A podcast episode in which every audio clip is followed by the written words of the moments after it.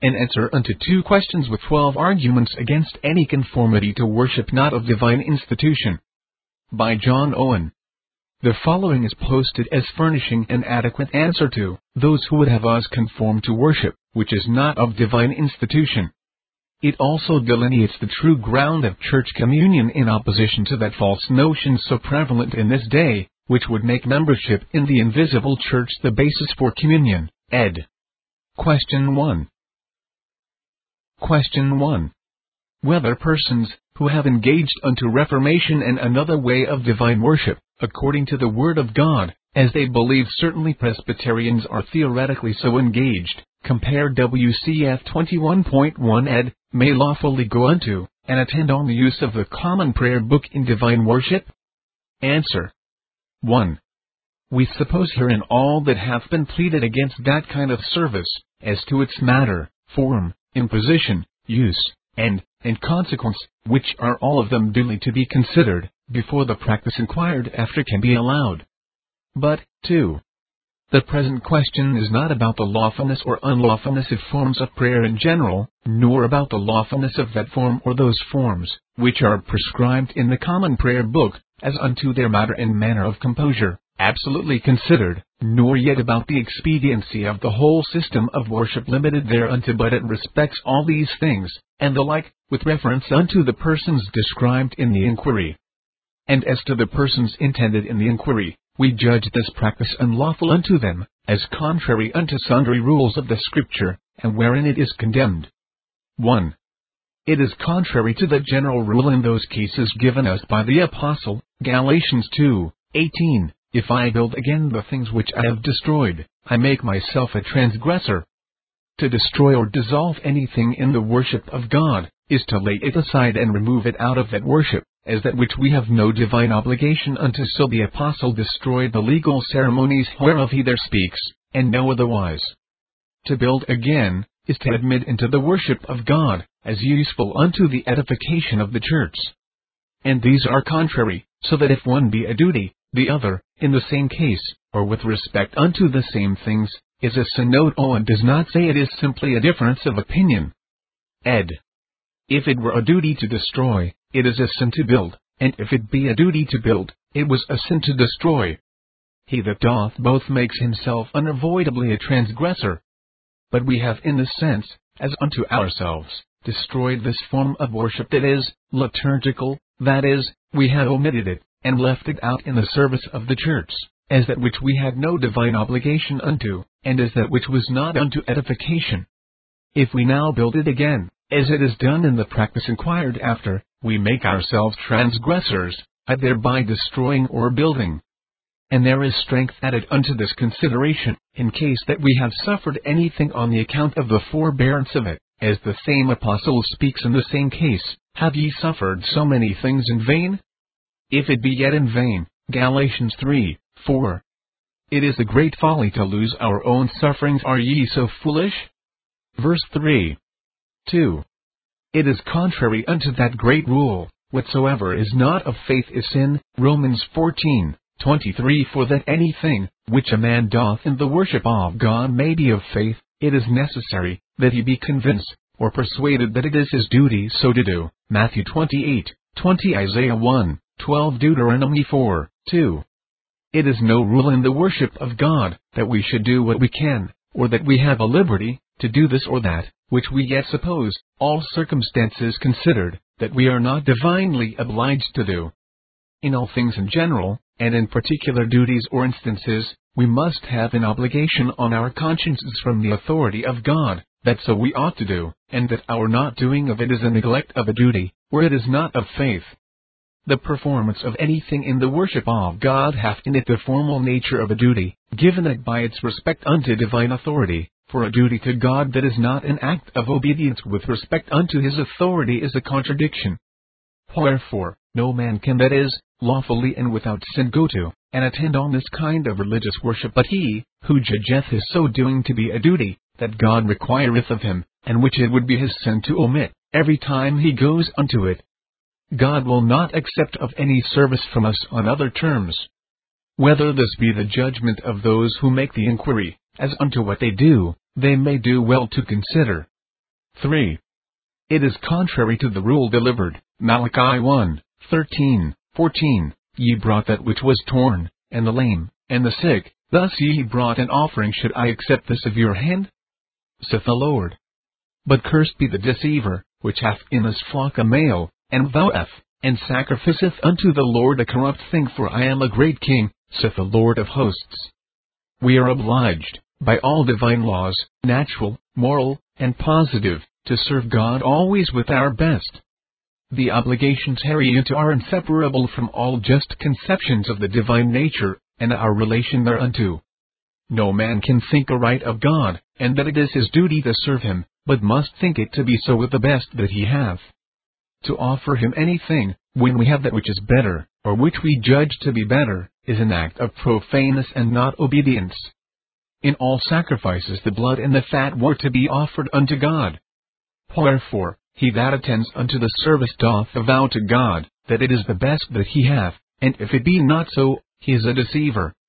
If it be objected, that by virtue of this rule, so understood as that we are always obliged to the use of, that which we judge best in the worship of God, we are bound to leave this or that ministry or church, if we judge that the administrations are better amongst others, it is answered, that the rule respects not degrees, where the whole administration is according to the mind of God, but different kinds of worship, as worshipping by a limited prescribed form, and worshipping by the assistance of the Spirit of God are. 4. It is contrary unto that rule, let all things be done unto edifying, 1 Corinthians 14, 26. Whatsoever doth not promote edification is excluded out of the worship of the church by virtue of this rule, nor can it be a duty in us, to give countenance thereunto, or to make use of it. It is said that prayer is the worship of God, these forms of it are only a determination of the manner of it, or an outward means of it worship. Let it be supposed so, although it be certain that, as prescribed, they are parts of the service. They are therefore means that are a help and furtherance unto edification and prayer, or they are an hindrance of it, or they are of no use or signification one way or the other. If it be said that they are a help unto edification, and are found so by experience, in the exclusion of any other way of worship, then I ask why they are not constantly used? Why do we at any time, in any place, refuse the aid and help of them unto this great end of all things, that are done in the church? But this can be pleaded only by those who contend for the constant use of them in the worship of God, with whom at present we are not concerned.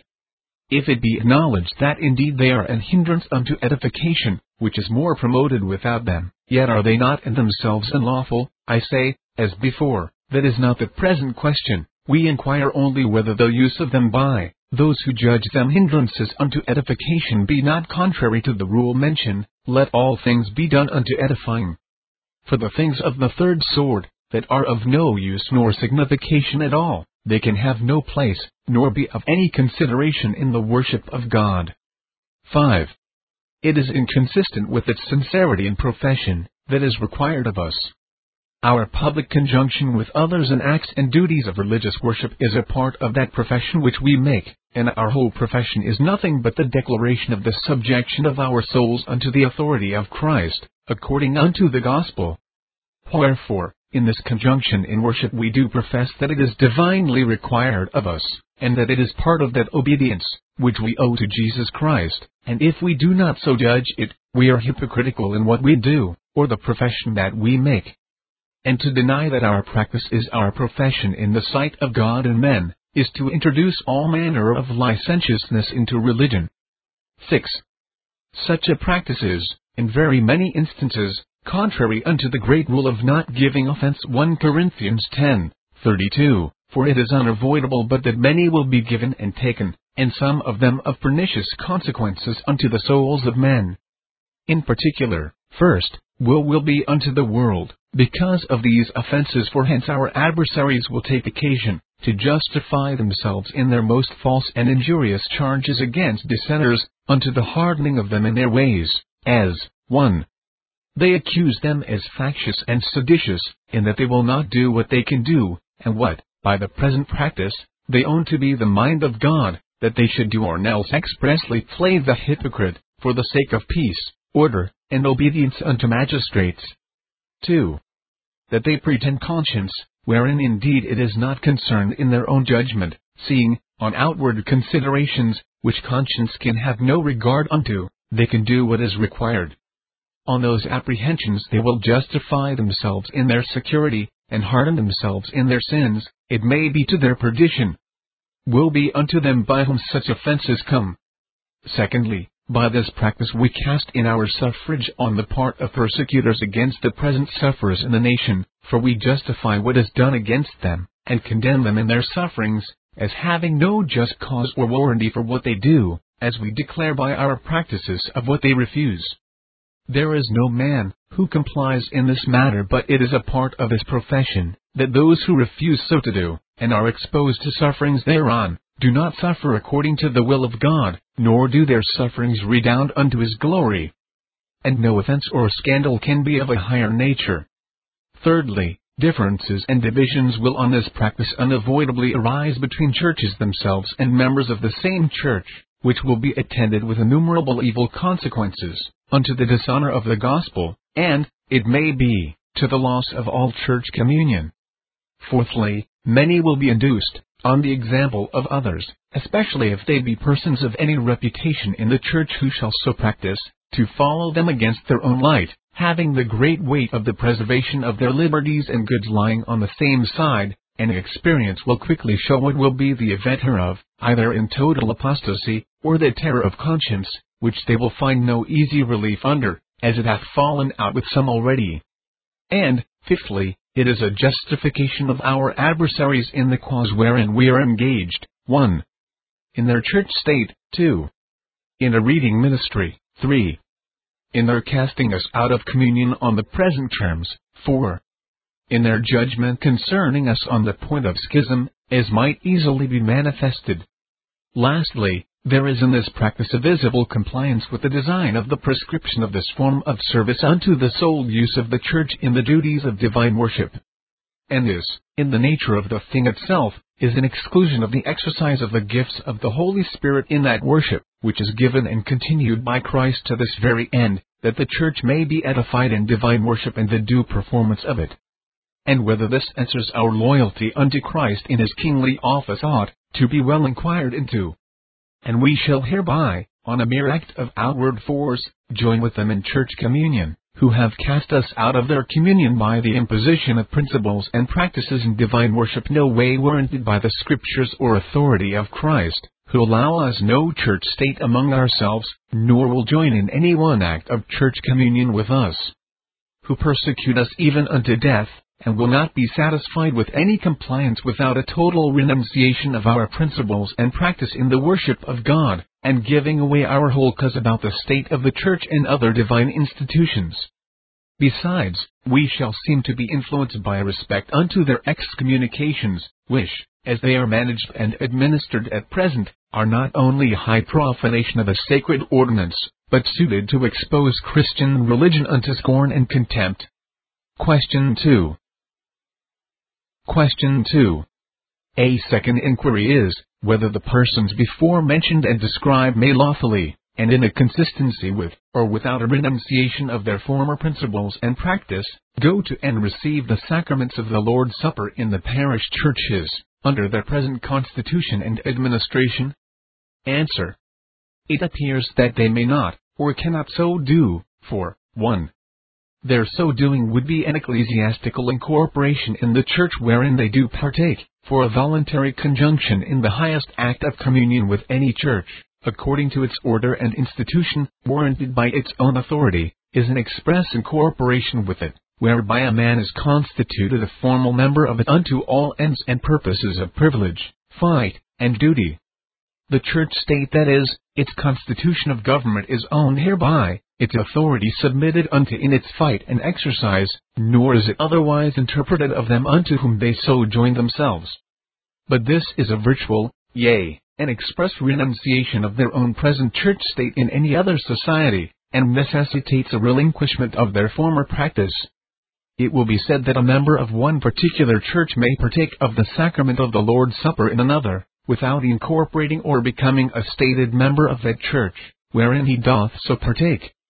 It is answered, that he may do so by virtue of that communion which is between the church, whereof he is a member in that church, wherein he doth so partake, for he is admitted unto that participation by virtue of that communion, and not on his own personal account. If it be otherwise, where any one is received unto the participation of this ordinance, there he is admitted unto entire membership, and is engaged unto all the duties thereunto belonging. And thus it is in this case, for those unto whom they join themselves herein, if but occasionally, do, 1. Own no church state in this nation but their own, 2. Admit of none unto the sacrament by virtue of their communion with any other church, or any church is not of their own constitution, nor, 3. Will administer it unto any but those whom they claim to be their own, as living in their parishes, in opposition unto any other church state whatever. Wherefore, it is impossible that any man should be a member of one church, and communicate in this ordinance with another which condemns, that whereof he is a member as schismatical, and receive of him as one belonging unto itself only, but he doth professedly renounce the communion of that church wherein he was, and is by them that receive him esteemed so to do. And no reserves of a contrary judgment or resolution in his own mind will relieve any man, in conscience or reputation, against the testimony of his practical profession. 2. They do hereby profess a spiritual incorporation with those or that church, wherein they do so communicate, namely, that they axe one bread and one body with them, that they all drink into one spirit. 1 Corinthians 10, 17, 12, 13. How can they do this in those places, where they judge the generality of them, to be profane and ignorant, without sinning against their own light, is not to be understood. It is said that no persons, in this or any other ordinance of divine worship, are polluted or made guilty by the sins of others with whom they do communicate. It is answered, that this is not at present inquired into, that which such persons are charged with is their own sin only, in making a profession of spiritual incorporation, or becoming one body, one bread with them, and of drinking into the same spirit with them, when they do not esteem them so to be, in the exercise of love without dissimulation. The neglect also of other express duties, which we owe unto those who stand in that union with us, will necessarily follow hereon. Neither do such persons, as so communicating tend to take on themselves an obligation unto all those duties which are required of them towards those with whom they profess themselves to be one spiritual body that is, by their occasional sacramental communion with them, which is an open prevarication against Scripture rule. 3. They would hereby not only justify the whole service of the liturgy, but the ceremonies also enjoined to be used in the administration of the sacrament, for the rule of the Church wherewith they join is that whereby they are to be judged. Any abatement that may be made of them in practices on both sides and unwarrantable self-deceiving, inconsistent with Christian ingenuity and sincerity. But hereby they do not only condemn all other present dissenters, but all those also of former days and ages, ministers and others, who suffered under deprivation, imprisonment, and banishment, in their testimony against them. If they shall say they do not approve what is practiced by others, though they join in the same worship and duties of it with them, I say this is contrary to the language of their profession, unto scripture rule, Romans 14, 22, and is indefensible in the sight of God and good men, and unworthy of that plain, open, bold sincerity which the gospel requireth in the professors of it. 4. The posture of kneeling in the receiving of this sacrament is a peculiar act of religious adoration, which hath no divine institution or warranty, and is therefore at best an act of will worship, not to be complied with all. It is said that kneeling is required not as an act of worship or religious adoration, but only as a posture decent and comely, because the sacrament is delivered with a prayer unto every one. But, 1 The delivery of it with a prayer unto every one is instituted, without primitive example, contrary to the practice at the first institution of the ordinance, unsuited to the nature of the communion required, and a disturbance of it. 2. He that prays stands, and he that doth not pray kneels, which must be another consideration, for 3. Prayer is not the proper exercise of faith in the instant of receiving of the sacrament, as is evident from the nature and use of it. 4 the known original of this rite that is, Romanism doth render it not only justly to be suspected, but to be avoided. On these considerations, which might be enlarged, and many others that might be added, it is evident that the practice inquired into, with respect unto the persons at first intended, is unlawful, and includes in it a renunciation of all the principles of that church communion wherein they are engaged. And whereas some few have judged it not to be so, they ought to rectify their mistake in their future walking. 12 Arguments against any conformity of members of separate churches to the national church. Position it is not lawful for us to go to and join in public worship by the common prayer, because that worship itself, according to the rule of the gospel, is not lawful. Some things must be premised to the confirmation of this position as one. The whole system of liturgical worship, with all its inseparable dependencies, are intended, for as such it is established by law, and not in any part of it only, and as such it is required that we receive it and attend unto it, it is not in our power, it is not left to our judgment or liberty, to close with or make use of any part of it, as we shall think fit. There are in the Mass book many prayers, and praises directed to God only by Jesus Christ, yet it is not lawful for us thereon to go to Mass, under a pretense of joining only in such lawful prayers. As we must not affect their drink offerings of blood, so we must not take up their names into our lips. Psalm 16 for we must have no communion with them. 2.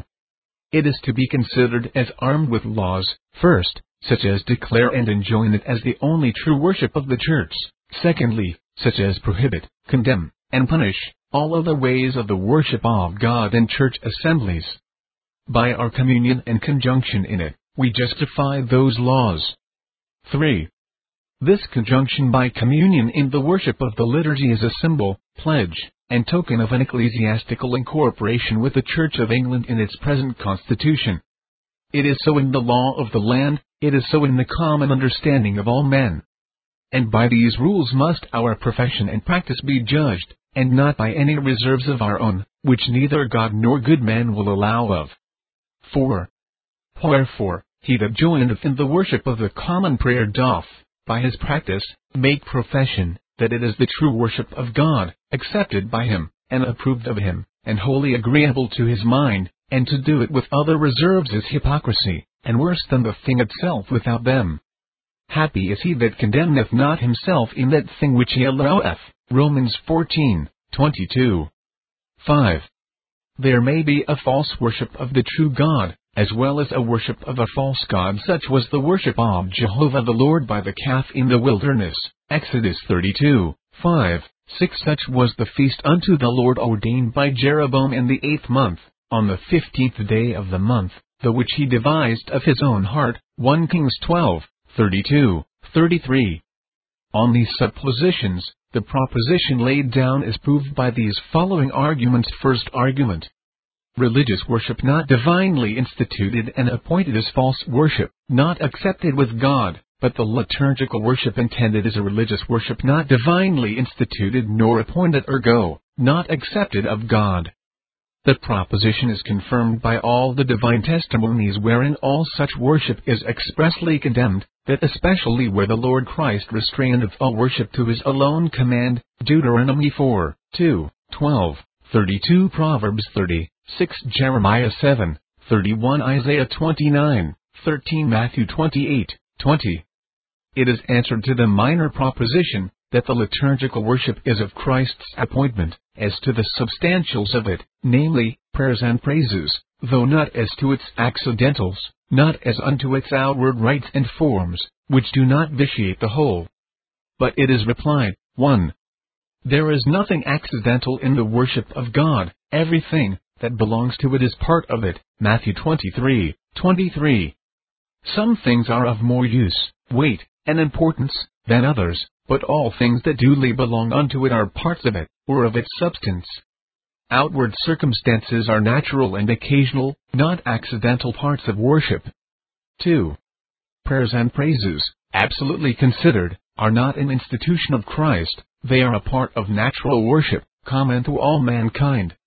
His institution respecteth only the internal form of them, and the manner of their performance, but this is that which the liturgy taketh on itself, namely, to supply and determine the matter, to prescribe the manner, and to limit all the concerns of them to modes and forms of its own, which is to take the work of Christ out of his hands. 3. Outward rites and modes of worship divinely instituted, and determined to become thereby necessary parts of divine worship. Leviticus 1, 1 to 6 Therefore such as are humanly instituted, appointed, and determined, are thereby made parts of worship, namely, of that which is false, for want of a divine institution. 4.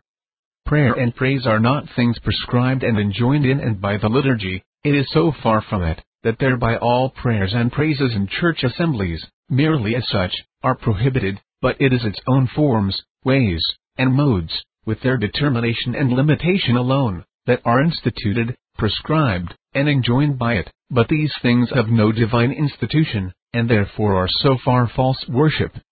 Second argument. That which was in its first contrivance, and hath been in its continuance, an invention or engine to defeat, or render useless the promise of Christ unto his church, of sending the Holy Spirit in all ages, to enable it unto a due discharge and performance of all divine worship in its assemblies, is unlawful to be complied with all, nor can be admitted in religious worship, but such is the liturgical worship ergo, itechk. That the Lord Jesus Christ did make such a promise, that he doth make it good, that the very being and continuance of the church without which it is, but a dead machine doth depend thereon, I suppose will not be denied, it hath been sufficiently proved. Hereon the church lived and acted for sundry ages, performing all divine worship in its assemblies by virtue of the gifts and graces of the Holy Spirit, and no otherwise. When these things were neglected, when the way of attaining them and the exercise of them appeared too difficult to men of carnal minds, this way of worship by a prescribed liturgy was insensibly brought in, to render the promise of Christ and the whole work of the Holy Spirit in the administration of gifts useless, and thereupon two things did follow one. A total neglect of all the gifts of the Holy Spirit in the administration of church worship and ordinances. 2. When a plea for the work of the Holy Spirit began to be revived, it produced all that enmity, hatred, and contempt of and against the Spirit of God Himself, and His whole work in the church, which the world is now filled with all. All the reproaches, that are daily cast upon the spirit of prayer, all that contempt and scorn, which all duties of religious worship performed by his aid and assistance are entertained with all, arise from hence alone, namely, from a justification of this devised way of worship, as the only true way and means thereof. Take away this, and the wrath and augur of men against the Spirit of God and his work in the worship of the church will be abated, yea, the necessity of them will be evident. This we cannot comply with, lest we approve of the original design of it, and partake in the sins which proceed from it. Third argument. That in religious worship, which derogates from the kingly office of Jesus Christ, so far as it doth so, is false worship. Unto this office of Christ it inseparably belongs that he be the sole lawgiver of the church in all the worship of God. The rule of his government herein is, teach men to observe and do whatsoever I command. But the worship treated about consisteth wholly in the institutions, commands, prescriptions, orders, and rules of men, and on the authority of men alone do all their impositions on the practice of the church depend. What is this but to renounce the kingly office of Christ in the church? Fourth argument.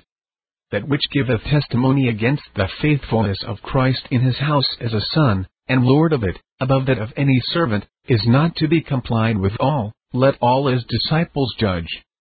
Unto this faithfulness of Christ it doth belong to appoint and command all things, whatever in the church, that belong to the worship of God, as is evident from his comparison with Moses herein and his preference above him. But the institution and prescription of all things in religious worship, of things never instituted or prescribed by Christ, in the forms and modes of them, ariseth from a supposition of a defect in the wisdom, care, and faithfulness of Christ, whence alone a necessity can arise of prescribing that in religious worship, which he hath not prescribed. Fifth argument. That which is a means humanly invented for the attaining of an end in divine worship, which Christ hath ordained a means for, unto the exclusion of the means so appointed by Christ, is false worship, and not to be complied with all. The end intended is the edification of the church in the administration of all its holy ordinances. This the service book is ordained and appointed by men for, where it hath no end or use at all.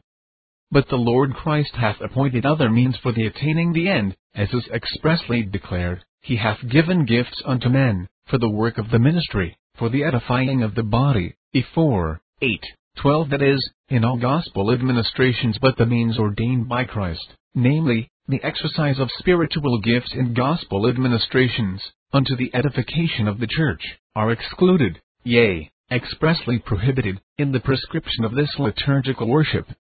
The pretense of men's liberty to use their gifts in prayer before their sermons, and in preaching, is ridiculed, they are excluded in all the solemn worship of the church. Sixth argument. That which hath been, and is obstructive of the edification of the church, if it be in religious worship, it is false worship, for the end of all true worship is edification, but such hath been and is this liturgical worship for, 1. It putteth an utter stop to the progress of the Reformation in this nation, fixing bounds to it that it could never pass. 2. It hath kept multitudes in ignorance.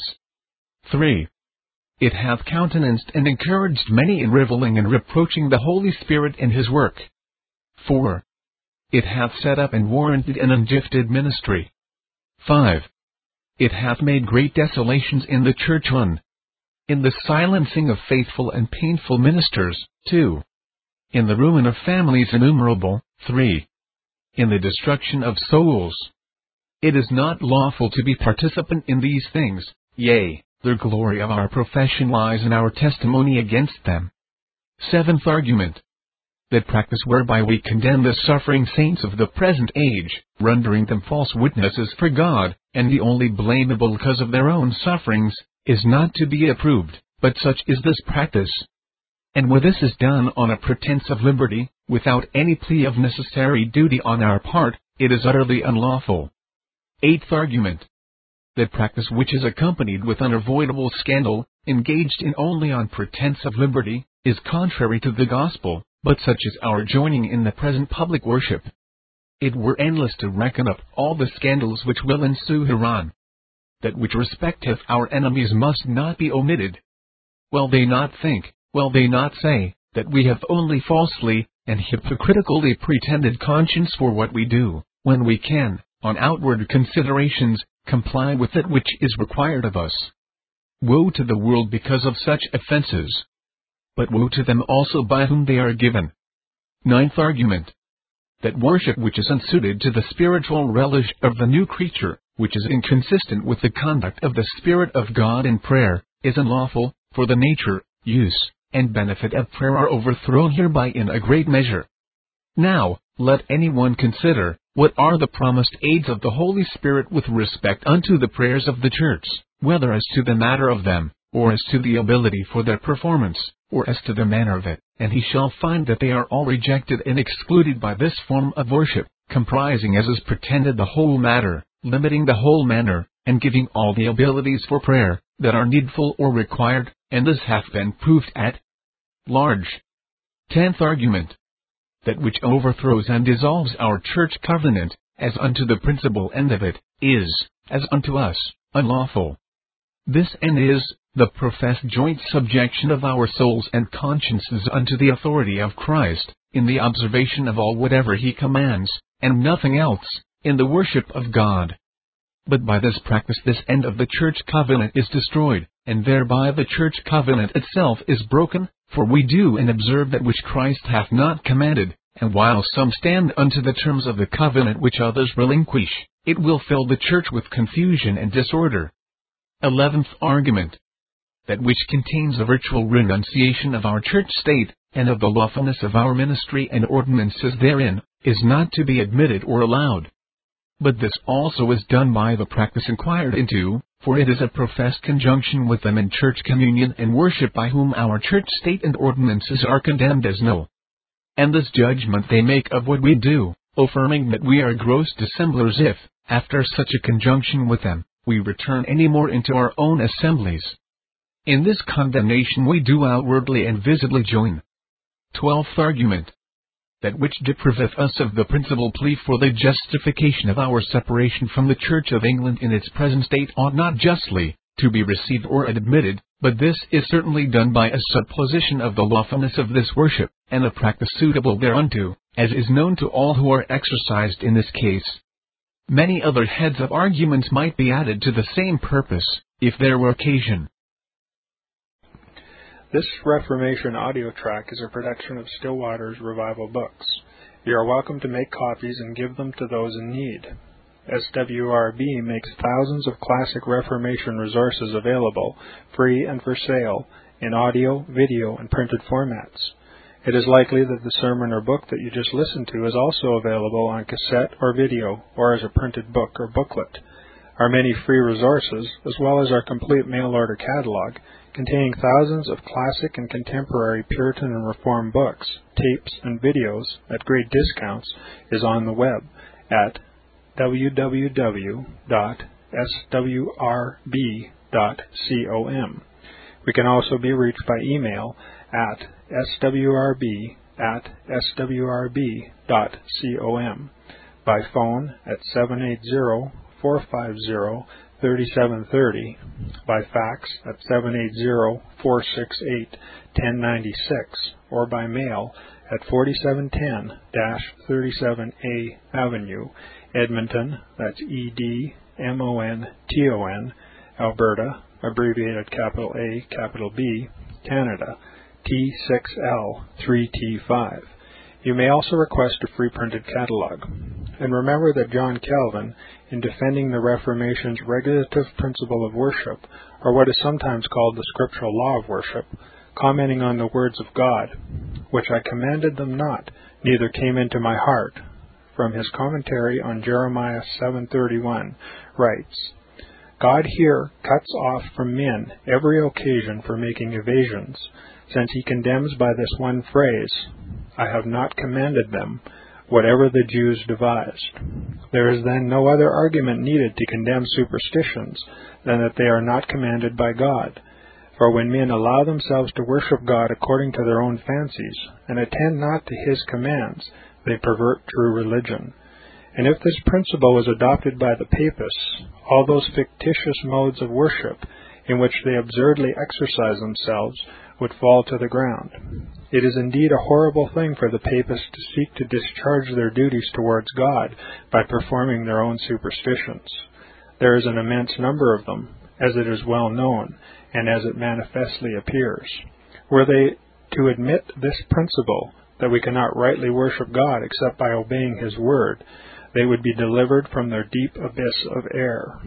The prophet's words, then, are very important when he says that God had commanded no such thing, and that it never came to his mind, as though he had said that men assume too much wisdom when they devise what he never required, nay, what he never knew.